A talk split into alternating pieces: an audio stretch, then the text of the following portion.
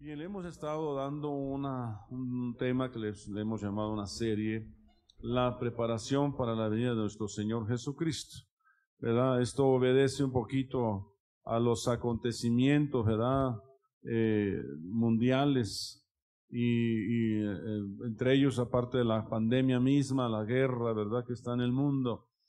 Y no solo eso, sino que hay muchos otros acontecimientos mundiales, ¿verdad? Que están ahí álgidos en, el mundo y que están anunciados en su palabra y que nos, de alguna manera nos anuncian, nos anuncian, ¿verdad? Los, las señales, ¿verdad? De su venida. Pero eh, claro estamos que tan solo esto es principio de dolores, ¿verdad? Tan solo son principio de dolores.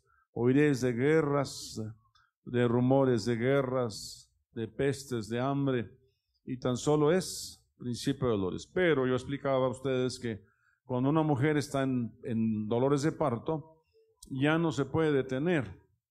Ya no se puede detener, ya no puede decir la mujer que está embarazada y que está dando a luz, eh, eh, mejor, mejor, mejor me espero a la próxima semana o el próximo mes, ¿verdad?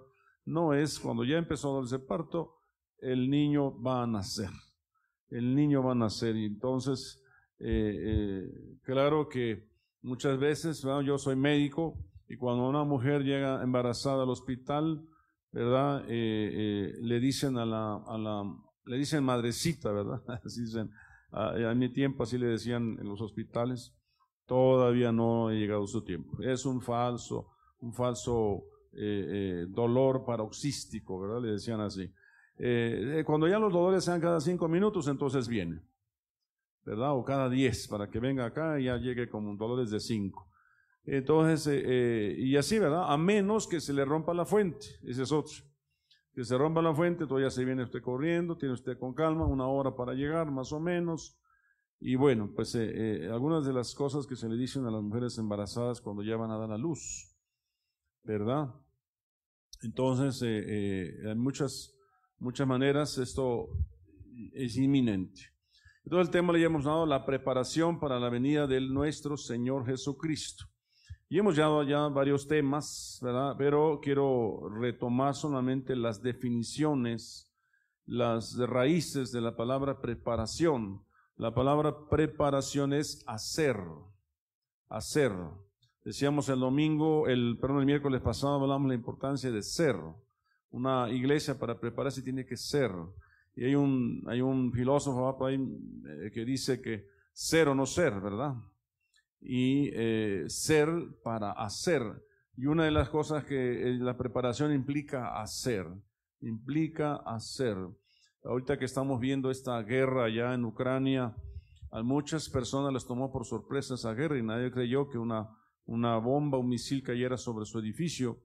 ¿verdad? Eh, sin embargo, ya ven la crudeza de la, de la, guerra, ya lleva más de un mes, y a esas alturas, ¿verdad? Eh, han aprendido mucho de una guerra, seguramente estas personas, ¿verdad? Eh, yo creo que ya aprendieron hasta a esconderse, ya aprendieron a ocultarse, ya aprendieron a, incluso han querido salir, porque hay tiempos fuera para salir, y han aprendido que no es tan fácil salir también incluso.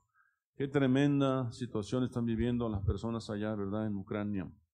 Entonces es hacer, abrir, preparar, seguir, servir, trabajar. Entonces, que definitivamente si me estoy preparando tengo que hacer, tengo que servir, tengo que trabajar.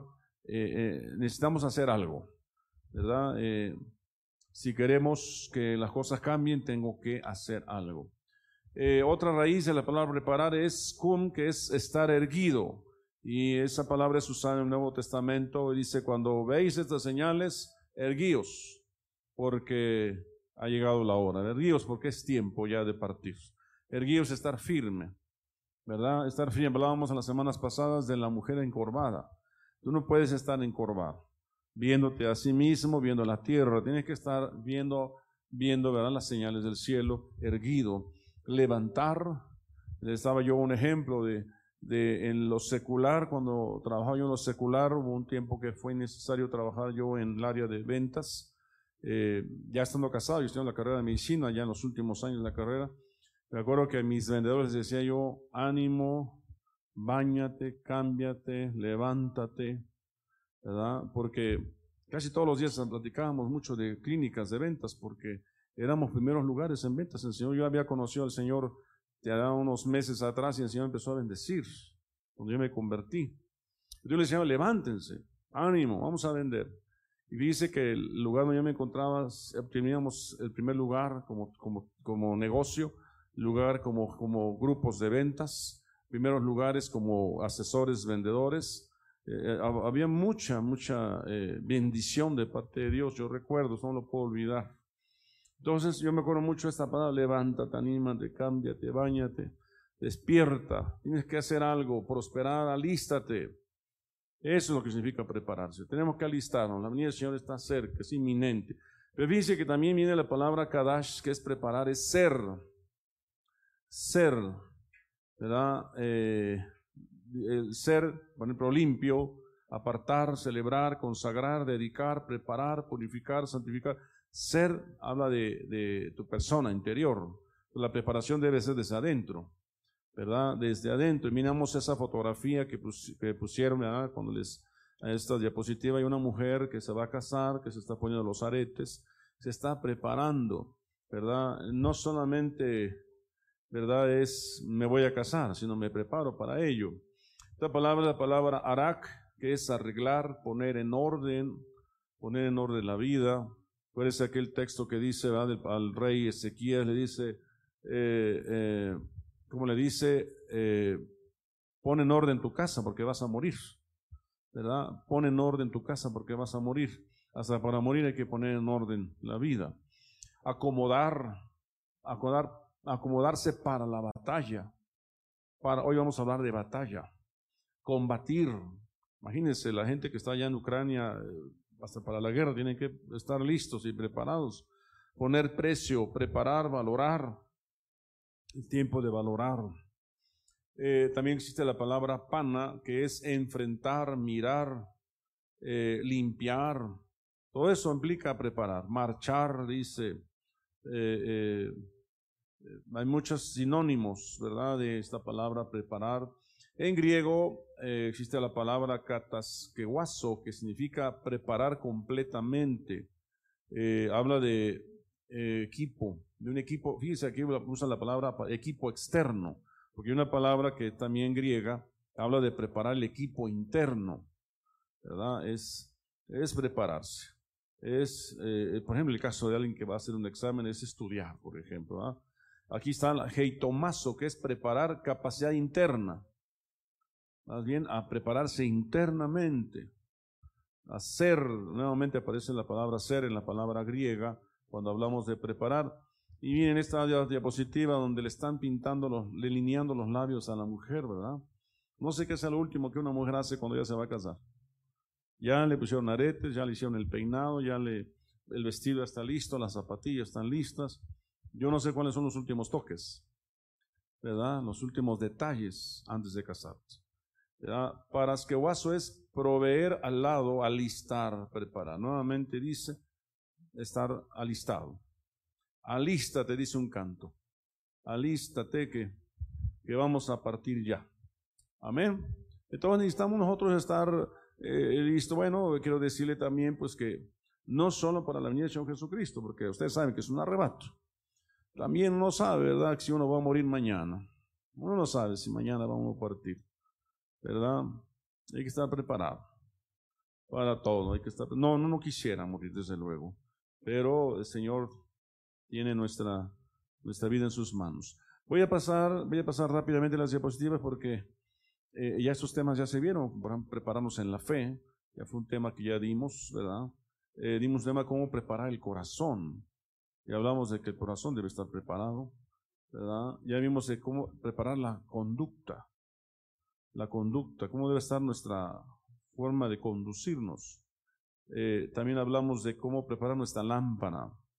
Dice, dice que las, las diez vírgenes se quedan dormidas, pero solo cinco tenían sus lámparas listas, preparadas, preparar la lámpara. Hablamos la semana pasada de eh, cómo preparar nuestro ser. Hablamos de madurez, de madurez, ¿verdad? Y hoy quiero hablarles a ustedes de, esto lo dimos la semana pasada, lo incluí en la semana de enseñanza pasada. Hoy quiero que veamos, me pasé, ¿verdad? Cómo prepararnos para la batalla. Yo no sé si usted sepa, pero la vida cristiana es una batalla. Una batalla constante, constante. ¿Verdad? Eh, vamos a ver rápidamente algunos conceptos. Quiero que me ayuden, por favor, a leer Hebreos 11. Si me hacen favor, vaya usted a Hebreos 11, verso 33 al 34.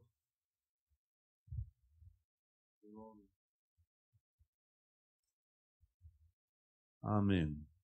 Dice su palabra en Hebreos 11, vaya que es el, el capítulo que habla sobre la fe. Dice, ¿y qué eh, más digo? Porque el tiempo me faltaría contando de Gedeón, de Barak, de Sansón, de Jefte, de David, así como de Samuel y de los profetas, que por fe conquistaron reinos, hicieron justicia, alcanzaron promesas, taparon boca de leones, apagaron fuegos impetuosos, evitaron filo de espada, sacaron fuerza de debilidad, se hicieron fuertes en batallas, se hicieron fuertes en batallas, pusieron en fuga ejércitos extranjeros. Aleluya. Aquí quiero yo animarlos, alentarlos. La vida cristiana es una batalla, una batalla, ¿verdad? Eh, necesitamos nosotros saber que hay, hay diferentes tipos, niveles de batalla, podemos decirlo así. Una que puedes estar tú desarrollando cuerpo a cuerpo con una persona o con un ser espiritual, porque las batallas a veces son espirituales. Nuestra lucha no es contra carne y sangre. Ese es un nivel de batalla, batalla personal. Hay un segundo nivel de batalla cuando, cuando necesitas tú el apoyo de, de uno o de dos personas que te ayuden a resolver un asunto. ¿Verdad? Tú le puedes decir a un amigo, oye, ayúdame a orar, tengo una situación fuerte. Quizás a dos o tres amigos y estamos orando. Ese es un, nivel, un segundo nivel de batalla. Pero hay un tercer nivel de batalla, es cuando toda la iglesia tiene que batallar. Toda la iglesia tiene que estar, todo un equipo, un ejército, un, eh, eh, batallón tiene que estar en la guerra. Yo creo que ahorita en la guerra, ahora que se está dando ya en Ucrania, hay cosas que las hace un solo hombre, seguramente, un francotirador, por ejemplo. Que por cierto, agarraron a un francotirador hace unos días, ¿verdad? Una persona que había matado a 40 personas, una persona, una mujer rusa. Pero eh, hay cosas en que las hacen por pelotones, ¿verdad? Para tomar seguramente un bastión, una región de cierta ciudad. Pero hay cosas que lo hacen en, conjunto, en conjunto. Por eso es importante que, eh, por eso a Dios no, le, no, no para, en, Dios no hay llaneros solititos, ¿verdad? Necesitamos forzosamente, ¿verdad? Un, ejército para salir adelante. hay batallas que se hacen eh, por ejércitos. Entonces, este pasaje dice que se hicieron fuertes en batallas. Es una cosa que Dios quiere hacer en nuestras vidas es que seamos fuertes en las batallas. Ahora, yo quiero ir eh, eh, la importancia de que en esas batallas haya una haya fe. Y no dice batalla, dice batallas. Se hicieron fuertes en batallas. Hay varios tipos de batallas. Voy a brincar un poquito algunos, algunas raíces para que no, no nos comamos el tiempo. Y quiero hablarles un poquito de cuántos o varios tipos de batalla hay. La primera la quiero ver en Hebreos 10, 31 al 32. Vaya conmigo a Hebreos 10, 31 al 32, por favor. Gloria a Dios. Hebreos 10, 31 al 32. Y dice, horrenda cosa es caer en manos del Dios vivo. ¿Verdad? Y luego dice 32, pero recordad los días pasados, cuando después de haber sido iluminados, soportaste una gran lucha de padecimiento. El nivel de batalla es, son los padecimientos. Cuando nosotros, este pasaje se aplica mucho cuando uno apenas empieza en Cristo. Cuando uno empieza en Cristo, hay muchos padecimientos, muchas cosas en las cuales tenemos que enfrentarnos. Eh, si, si, yo soy el primero que me convertí en la familia, seguramente la mamá o el papá, ¿verdad? Los hermanos, van a empezar a batallar conmigo, voy a empezar a padecer por mi cristianismo. voy a empezar a padecer por mi decisión de seguir a Cristo. Esta es una aplicación para este nivel de batalla, batalla de padecimientos. Vamos a un segundo nivel, Hechos 27, 17 al 20. Vamos a, para que no pierda usted la habilidad de buscar en la Biblia, porque todo lo presentamos en diapositivas, pero es bueno, ¿verdad? Que usted tenga, busque su Biblia eh, quiero decirle que cuando yo tuve mi primer Biblia en mis manos era una cosa maravillosa. ¿eh? Era descubrir, descubrir, descubrir, leer una porción y, quedarme absorto en lo que yo había encontrado. Dice um, Hechos, ya lo encontramos, Hechos 27, 17. Después que lo alzaron, dice así, dice, y una vez subido a bordo, dice, usaron de refuerzos para ceñir la nave y teniendo temor de dar en, en, la sirte, arribaron las velas, arriaron las velas y quedaron en la deriva.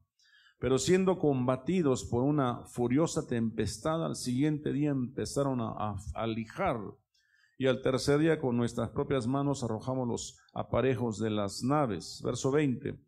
Y no aparecieron ni sol ni estrella por muchos días, y acosados por una tempestad no pequeña, ya habíamos perdido toda esperanza de salvarnos. Ese es un tipo de batalla.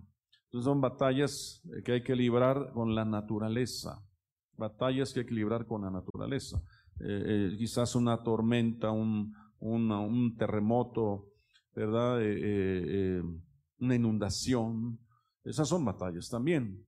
Pero necesitamos fe para, para enfrentar esas batallas. Necesitamos fe. En algunas de esas batallas podemos estar sucumbiendo. ¿Se acuerdan que el Señor Jesucristo le dijo a sus discípulos, adelántense, nos vemos allá? Y ellos se fueron en una barca. Y una tormenta se vino encima de ellos. ¿Verdad? ¿Se acuerdan? ¿Verdad? Y, ellos, ellos ya estaban ya naufragando, ya se, ya se estaban dando por vencidos. Cuando de pronto ven a, un fantasma en medio de esa tormenta. Ese fue un caso. ¿verdad? Y si eres tú, ¿verdad? Haz que yo vaya para allá, ¿se acuerdan? Hay otra donde Jesús iba en la barca y él estaba dormido. Y le dicen a Jesús, oye, que no te, no te preocupa que, que la batalla está dando duro contra nosotros. Jesús se levanta y reprende la tormenta. Hombres de poca fe, ¿se acuerdan? Entonces realmente enfrentar batallas requiere fe y tenemos que ser, tenemos que ser sinceros. No todos, no todos libramos las batallas siempre positivamente. Todos estamos en una lucha constante, ¿verdad? A veces logramos sacar a flote nuestra fe y en otras veces la fe nos falla. Vamos a un tercer nivel. Vamos a un tercer nivel, por favor. Eh, vamos a eh, Primera de Pedro 2.11. Primera de Pedro 2.11. Gloria a Dios. Amén. Ya lo tiene. Dice así, voy a leer, es que lo tengo yo aquí en una versión, pero lo voy a buscar en la versión 60 para que todos sigan.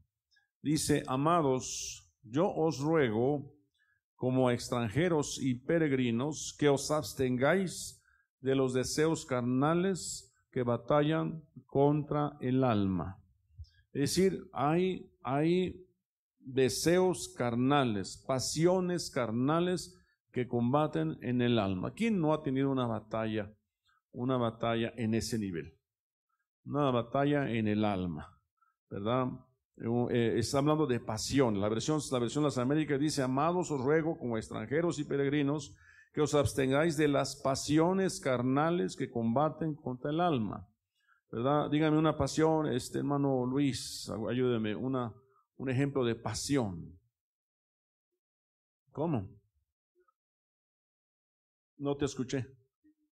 Disensiones, ok. Pero una pasión así más, más apasionada. ¿Cómo? Por ejemplo, las fornicaciones, los adulterios, ¿no? La lujuria, la lascivia. Por ejemplo, esos, y las otras también son pasiones. También, por ejemplo, cuando eres, eres muy eh, menjón, violento, eso es una pasión. ¿Verdad? Este, eh, entonces, luchar contra las pasiones. La vida cristiana se trata de ir perfeccionándonos en esas áreas, luchando contra ellas. ¿Cómo luchas contra una pasión? ¿Cómo batallas contra una pasión? Yo no sé, pero te tiene que, necesitamos herramientas. Por ejemplo, una herramienta, ¿cuál sería, eh, Dulce? Una herramienta para batallar contra una pasión. Por ejemplo,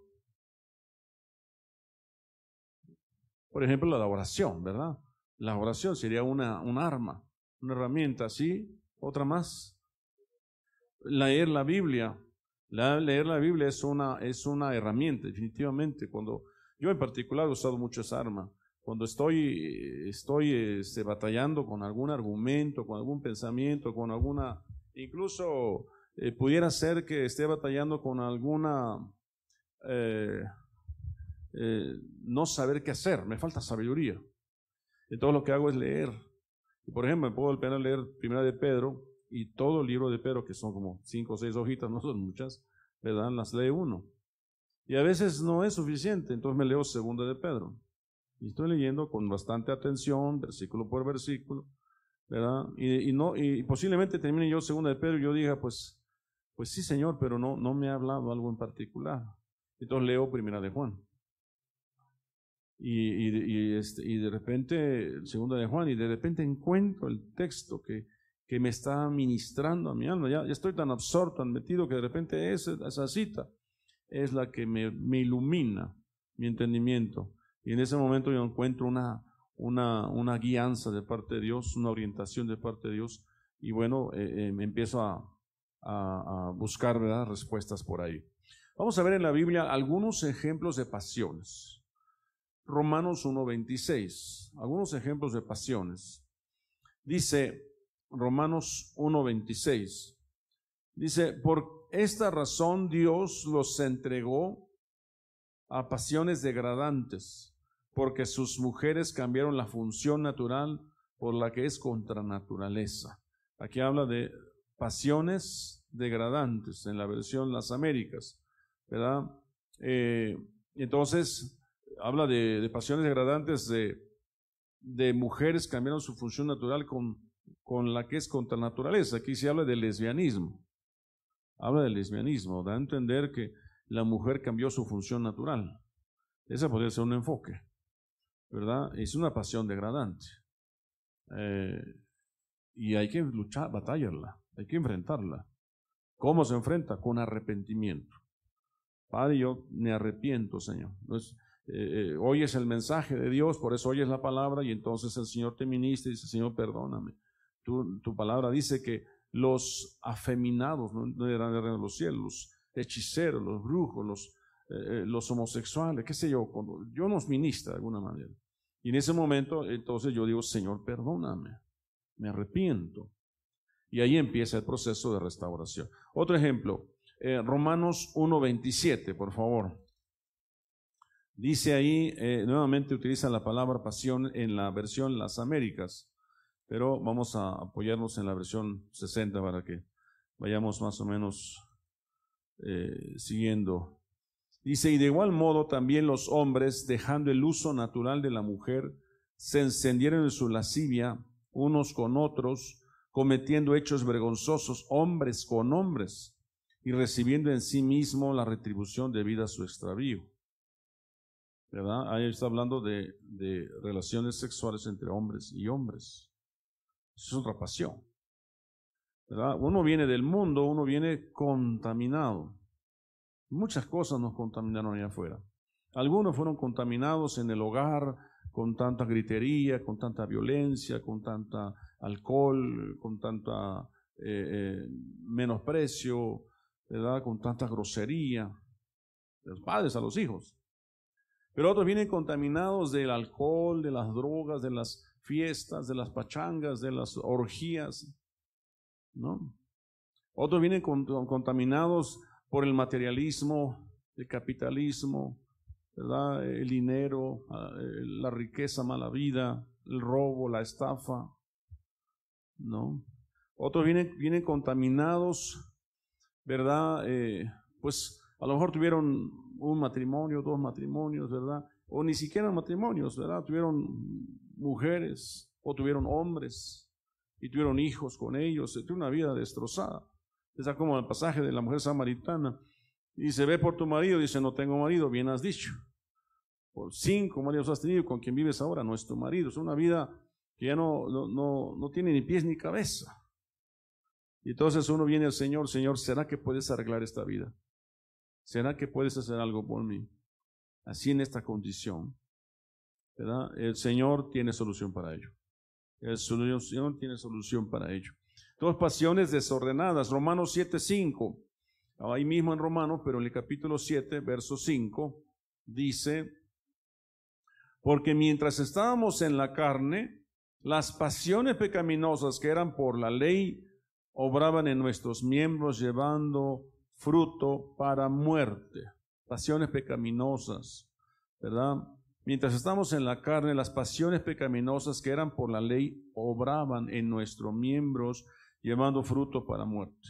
Entonces te va a la ley y va al libro de Levíticos, dice que, dice ese pasaje que, que no deberás, por ejemplo, incesto, no se deberá ayuntar un padre con su hija, juntar un padre con su hija.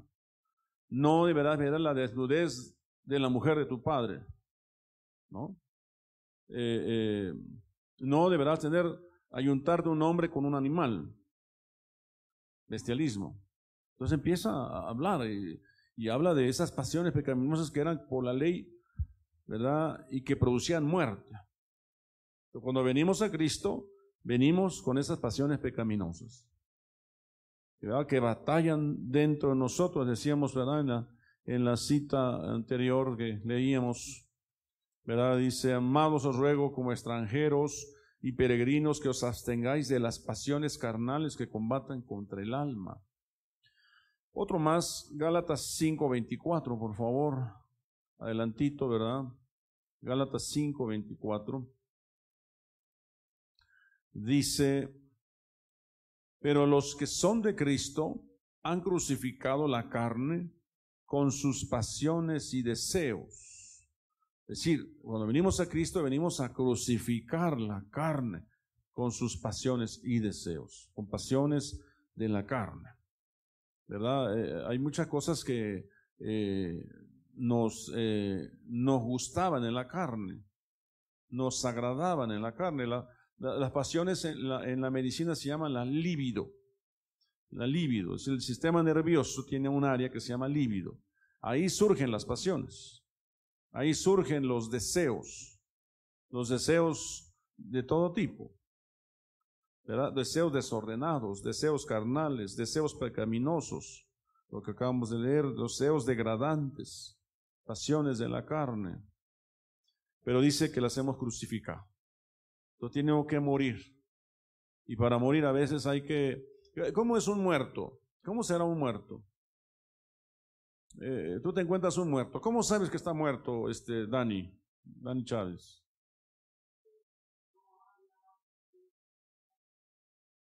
Ok, ok. Gloria a Dios. Tú lo empujas, pero si lo empujas y se voltea y dice, órale, ¿por qué me empuja? No, ese está más vivito que nada, ¿no? ¿Verdad? Entonces, si, si este, eh, le picas ahí con una aguja, ¿verdad? Y reacciona y dice, órale, ¿qué pasó? Y te agarra golpes.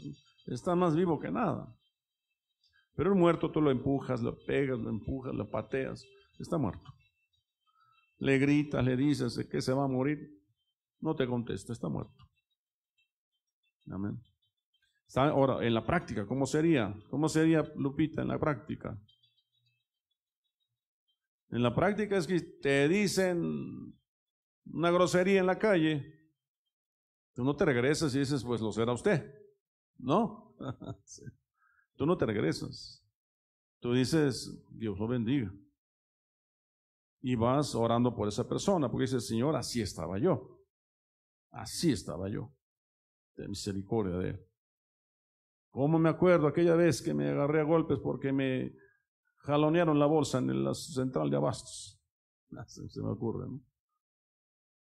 Entonces hay, hay pasiones.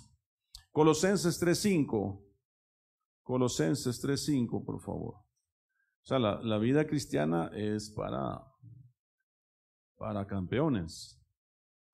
La vida cristiana es para gente determinada, Amén. Tenemos que batallar con la fe. Debemos batallar, vencer esas pasiones.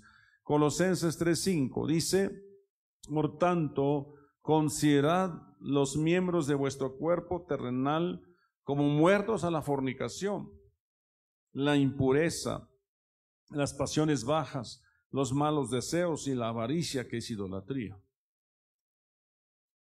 Leo la versión 60. Haced morir pues lo terrenal en vosotros, fornicación, impureza, pasiones desordenadas, malos deseos y avaricia que es idolatría. Uno tiene que hacer morir. Uno tiene que saber en qué área estamos batallando, ¿verdad? En qué área estamos luchando, ¿verdad? Eh, eh, el domingo hablábamos de los, los 12 características del pecado. Por ejemplo, hablábamos de, de Judá, de, de, Rubén, cuando se subió al lecho de su padre. Es decir, tuvo relaciones con, su, con la mujer de su padre. E, ese fue el Rubén. Tenía esos impulsos, esas pasiones. ¿no? Eh, Judá, que eh, tus hermanos te alabarán. Y todo tenía, tenía problemas de, de ego. Problemas de ego, ¿no? Era humilde. Entonces, eh, eh, tú le das un, un, lugar a alguien que tiene problemas de ego, olvídate. Y Dios, Dios tiene que trabajar con la humildad en él. Por ejemplo, ¿no? Entonces, por eso no, no es llegar a la iglesia y, y ya me ponen ahí de líder de algo, ¿no? Es, es un proceso. Es un proceso, ¿verdad? Claro que todos estamos en esos procesos y Dios tiene que darnos la victoria, ¿verdad? Eh, vamos a leer, por favor, Leímos ahorita Colosenses, ¿verdad? 1 Timoteo 6, 9. 1 Timoteo 6, 9. Gloria a Dios. Dice así aquí en la versión 60, ¿verdad qué? Dice, porque los que quieren enriquecerse caen en tentación y lazo, y en muchas codicias necias y dañosas que hunden a los hombres en destrucción y perdición pero los que quieren enriquecerse caen en la tentación y lazo en muchos deseos necios y dañosos, dice la versión de las Américas. O sea, deseos necios y dañosos que unen a los hombres en la ruina y en la perdición. Habla de la avaricia. Habla de la avaricia, de la codicia, ¿verdad? De quieren enriquecerse. Caen en la tentación de la avaricia.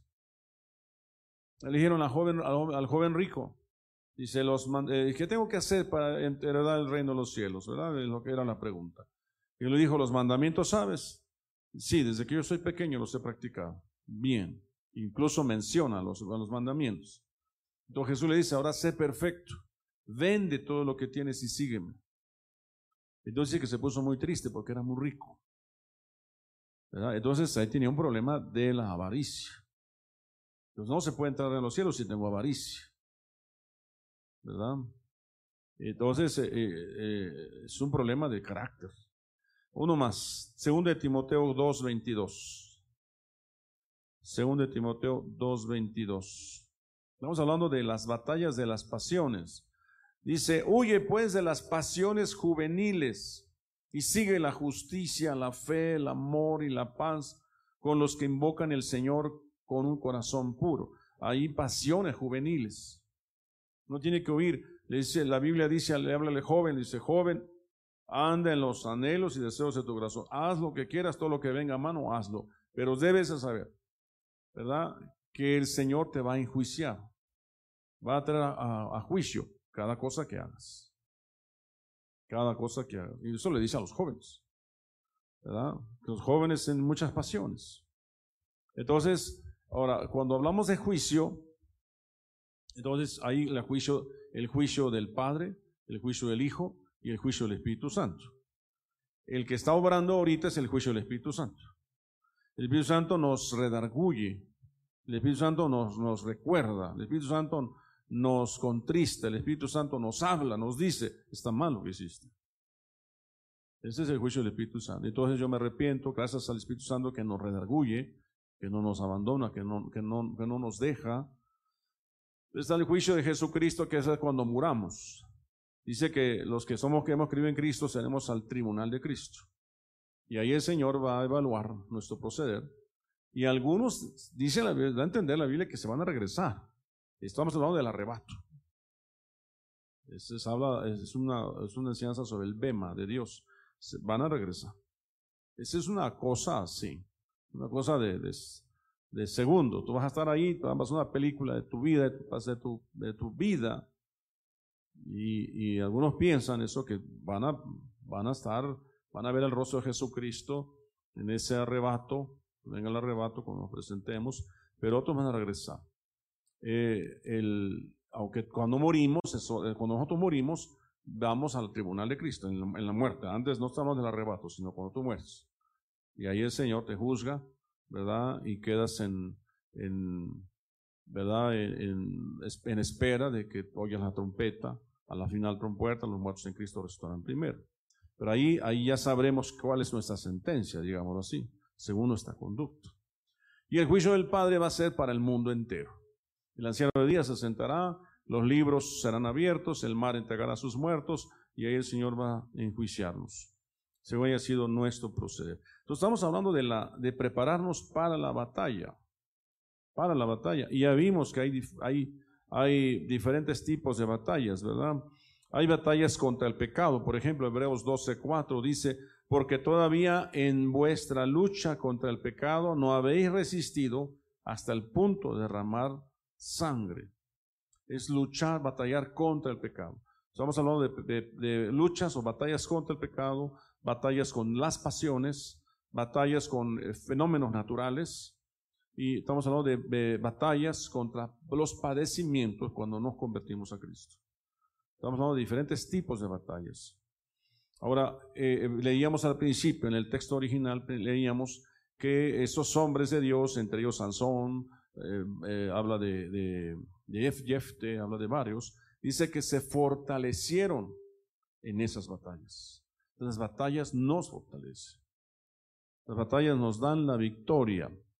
Entonces, batallas por el pecado, ¿verdad? Y eh, primera de Timoteo 1.18 dice, primera de Timoteo 1.18, esta comisión te confío, hijo, 1 Timoteo 1, 18, 19. Esta comisión te confío, hijo Timoteo, conforme a las profecías que antes se hicieron en cuanto a ti, a fin de que por ellas pelees la buena batalla, guardando la fe y una buena conciencia, que algunos han rechazado y naufragaron en lo que toca a la fe. Entonces son las, son, son las batallas de la fe. Y estamos batallar en la fe y dice, dice que pelees la buena batalla de la fe. la vida cristiana es una batalla, ¿verdad? Eh, creo que batalla, usted el concepto de batalla, no sé si usted lo comprenda, pero tiene que ver con una disciplina de vida, ¿verdad? Algunas de las raíces de la palabra batalla es ponga en orden, ¿verdad? Eh, prevalecer en la guerra, eh, compromiso, eh, una serie de encuentros, una guerra con varias batallas, dice. Son definiciones de la palabra batalla. Un concurso, un conflicto, una disputa, una lucha, una acción armada, una, eh, una acción legal, ¿verdad? una carrera, un servicio militar. Todo eso es una batalla, ¿verdad? Y en medio de esa la batalla es una dificultad. Es una dificultad. Eh, estoy enfrentando una dificultad. Es una batalla. Entonces nosotros tenemos que prepararnos para la batalla. Y una de las cosas que Dios está pidiendo que orden. Dice Éxodo 13 y 18, dice, mas hizo Dios que el pueblo rodease por el camino del desierto del Mar Rojo y subieron los hijos de Israel de Egipto armados.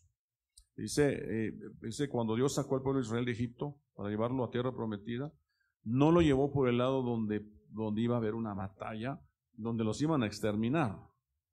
Rodeó, dice, por el camino del desierto, del mar rojo.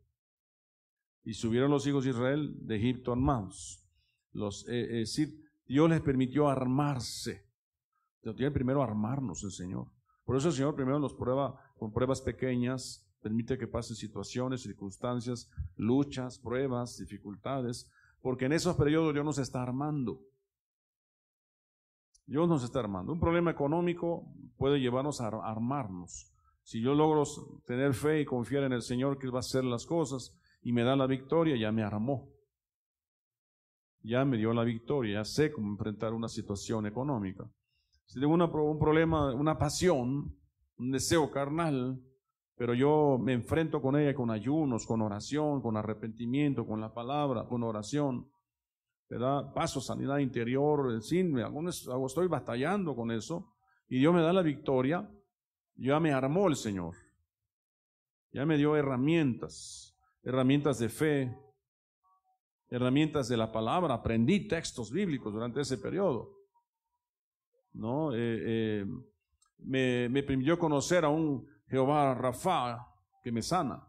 Me permitió conocer a un Jehová Nisi, mi estandarte. Él peleó por mí.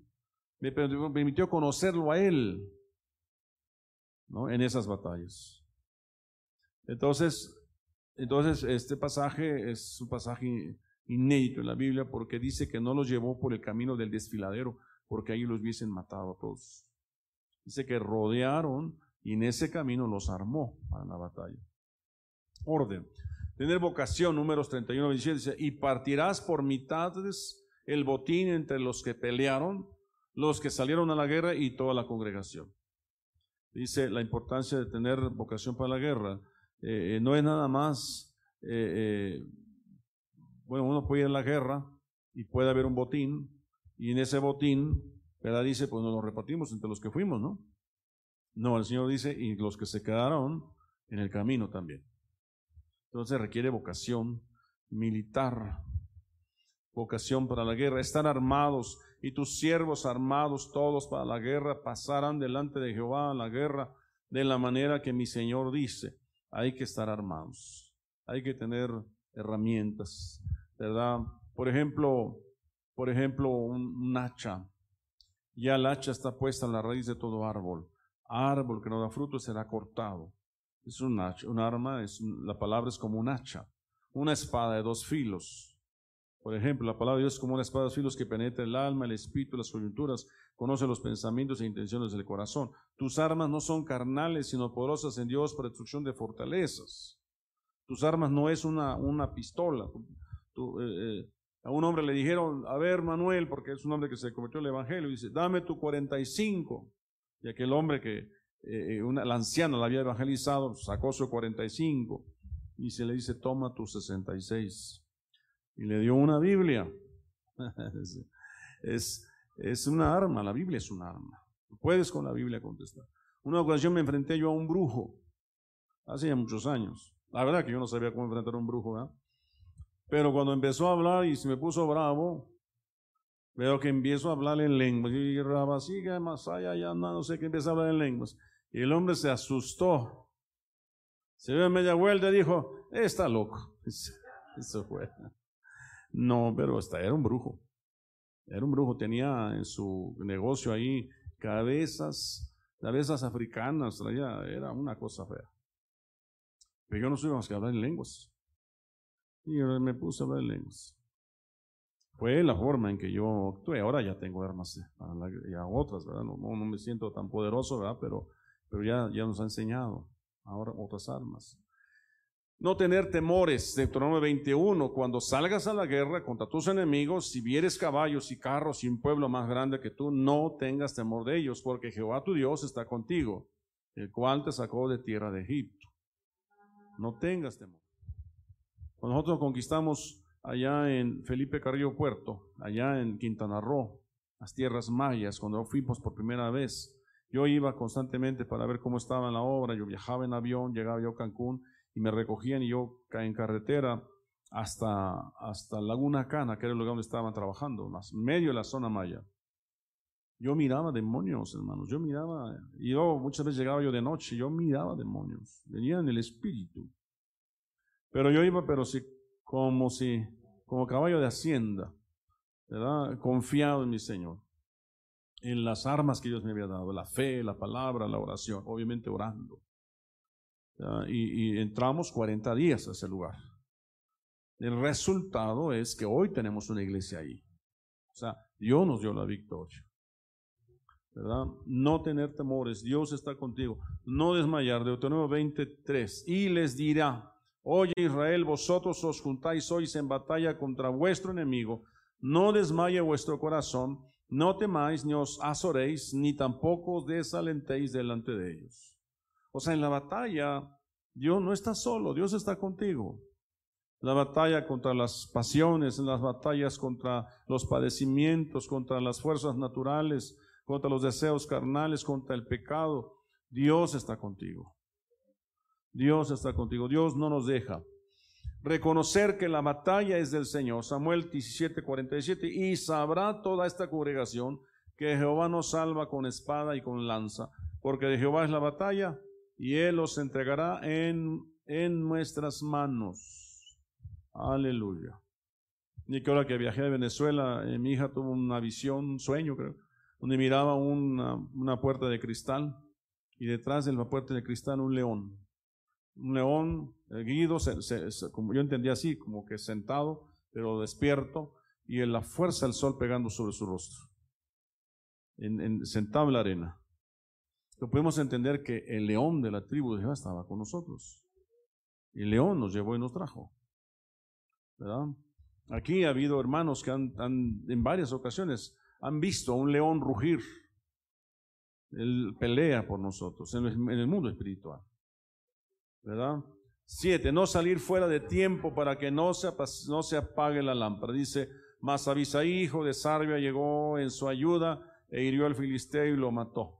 Entonces los hombres de David le juraron diciendo, nunca más de aquí en adelante saldrás con nosotros a la batalla, o sea que apagues la lámpara de Israel habla de las batallas que David enfrentaba. Llegó un tiempo que David ya no tenía que salir a las batallas pues, porque eh, ya era un tiempo diferente. No salir fuera de tiempo para que no se apague la lámpara. Es decir, hay que saber hacer las guerras. Hemos ido con Blanquita a conquistar algunas tierras. Allá en Veracruz me acuerdo que, que era fuerte la cosa, pero no hicimos guerra. Me acuerdo que no hicimos guerra porque no había las condiciones para hacer guerra. Hasta hay que tener condiciones. Una guerra espiritual, que, en este caso pues es orar porque hay brujería, hechicería. En esos lugares hay pactos, la tierra está pactada. Y uno tiene que primero guerrear esas zonas en oración. Es solamente tiempos de oración, vigilias, ¿verdad? Eh, decretar palabra, en fin, esas son las guerras. Pero, pero yo llevaba puros jovencitos, llevaba yo puros, puros jovencitos y niños espirituales no era condición para hacer guerra en ese tiempo. Hice las guerras que yo podía hacer con mis oraciones, ¿verdad? Pero no una batalla así cuerpo a cuerpo, hablaba yo de batallas personales, batallas entre varios, ¿verdad? Y guerras que se hacen con, con compañías militares, digámoslo así, para que se pueda entender. Pero yo quiero dejarle claro en su, en su corazón, ¿verdad? El Señor viene y necesita encontrar una iglesia preparada preparada para las batallas. Si tú has tenido batallas y en algunas batallas has sucumbido, porque no siempre se obtiene la victoria, ¿verdad? No te preocupes, Dios está contigo. ¿verdad? Y Dios dice, enfrenta tu batalla. ¿Qué le dijo Dios a Caín? Le dijo, dijo, eh, si hicieres bien no serás enaltecido, y si hicieres mal, el pecado está en la puerta, pero tú te puedes enseñorear. Tú te puedes enseñorear, tú puedes gobernar eso. Tú puedes batallar contra eso y hacer las cosas como tienes que hacerlas. ¿Verdad? Volverte a Dios y hacerla, ¿verdad? A la manera de Dios, con los diseños de Dios, para que Él te dé la victoria en todo asunto. Amén. Vamos a orar. Vamos a darle gracias a Dios por este tiempo de esta enseñanza y esperando en Dios que, que puedan ustedes haber recibido algo de este, eh, esta enseñanza, ¿verdad? Y leíamos en Hebreos 11, 32, 34, dice, apagaron fuegos impetuosos, evitaron filo de espada, sacaron fuerza de debilidad, se hicieron fuertes en batallas, pusieron en fuga ejércitos extranjeros. Aleluya. Que Dios los haga fuertes en batalla. Amado Señor, te damos gracias. Gracias por tu palabra. Gracias Señor por tu palabra por el consejo de tu palabra. Ciertamente, Padre, no es una batalla, son batallas. Señor, que tú quieres que enfrentemos. Sabemos que a través de las batallas tú nos vas a hacer fuertes. Se hicieron fuertes en batalla. Las guerras que Josué conquistó, las tierras que conquistó, eh, tu palabra dice que Josué repartió esas tierras conquistadas, pero hubo tierras que no conquistó, porque tu palabra dice que tú querías que las tribus de Israel aprendieran lo que es la guerra, aprendieran lo que es la batalla, Señor.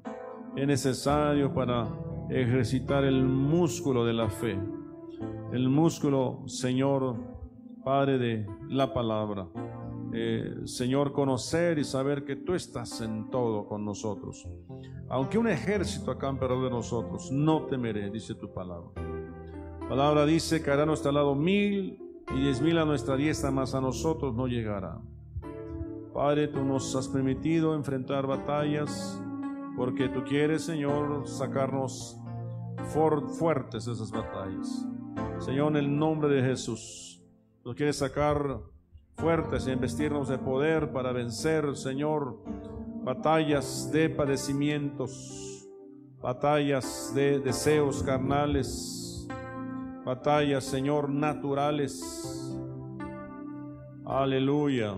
Danos la victoria en esas pasiones degradantes, en esas pasiones desordenadas, en esas pasiones pecaminosas, en esas pasiones de la carne, en esas pasiones bajas, en esas pasiones insensatas, en esas pasiones juveniles.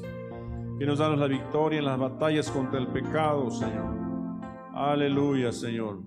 Tú quieres darnos la victoria en todo asunto, Señor Padre, contra principados, potestades, gobernadores, huestes, potestades de maldad. Tú no quieres dar la batalla de la fe. Aleluya, Señor. Y tu palabra dice, al que venciere, al que venciere. Y le daré una piedrecita con un nombre nuevo. Al que venciere, lo sentaré en el trono de mi Dios. Al que venciere, le pondré vestiduras blancas palabra dice que al que venciere, Señor, Dios tú le darás galardones, coronas de victoria, coronas de justicia, aleluya, coronas de, de vida, Señor. Padre, en el nombre de Jesús, hoy venimos delante de tu presencia, buscando tu rostro, Señor. Aleluya, buscando, mi Dios, a ese Jehová Sabaoth, varón de guerra. Tú eres ese varón de guerra, Señor. Te rogamos, Padre, que nos des la victoria, Señor. Señor, en el nombre de Jesús, a ti te ha placido, Señor, danos la victoria, a ti te ha placido. Palabra dice que tus discípulos regresaron y se regocijaban de que unos demonios se les sujetaban. Palabra dice que Jesús se regocijaba y dijo, gracias Padre porque no revelaste estas cosas a los sabios, sino las revelaste a los niños palabra dice que dijiste, os doy potestad de hollar serpientes y escorpiones. Padre, en el nombre de Jesús, danos la autoridad para hollar serpientes y escorpiones, Padre. Danos esa autoridad en el nombre de Jesús. Aleluya. He aquí nuestra espada por ti, Señor. Hemos decidido morir a las pasiones juveniles, a las pasiones carnales, Hemos decidido morir, Señor, a los pecados que batallan en nuestros cuerpos. Hemos decidido crucificar la carne, crucificar el viejo hombre con sus pasiones. Aleluya. Hemos decidido tener la victoria sobre esos padecimientos. Aleluya, Señor. Y aún en medio de esas fuerzas naturales, hemos decidido creer que si tú estás con nosotros, ¿quién contra nosotros? Una casa contra sí misma no prevalece. Tú no podrás estar en contra de nosotros, Padre. Todo lo que venga en contra vendrá seguramente del enemigo, Señor. Pero tú quieres investirnos de poder, de autoridad. Aleluya, Señor. Antes de tu venida, Señor. Antes de tu venida, porque hay que librar una batalla final. Padre, en el nombre de Jesús. Por eso venimos delante de ti, Padre.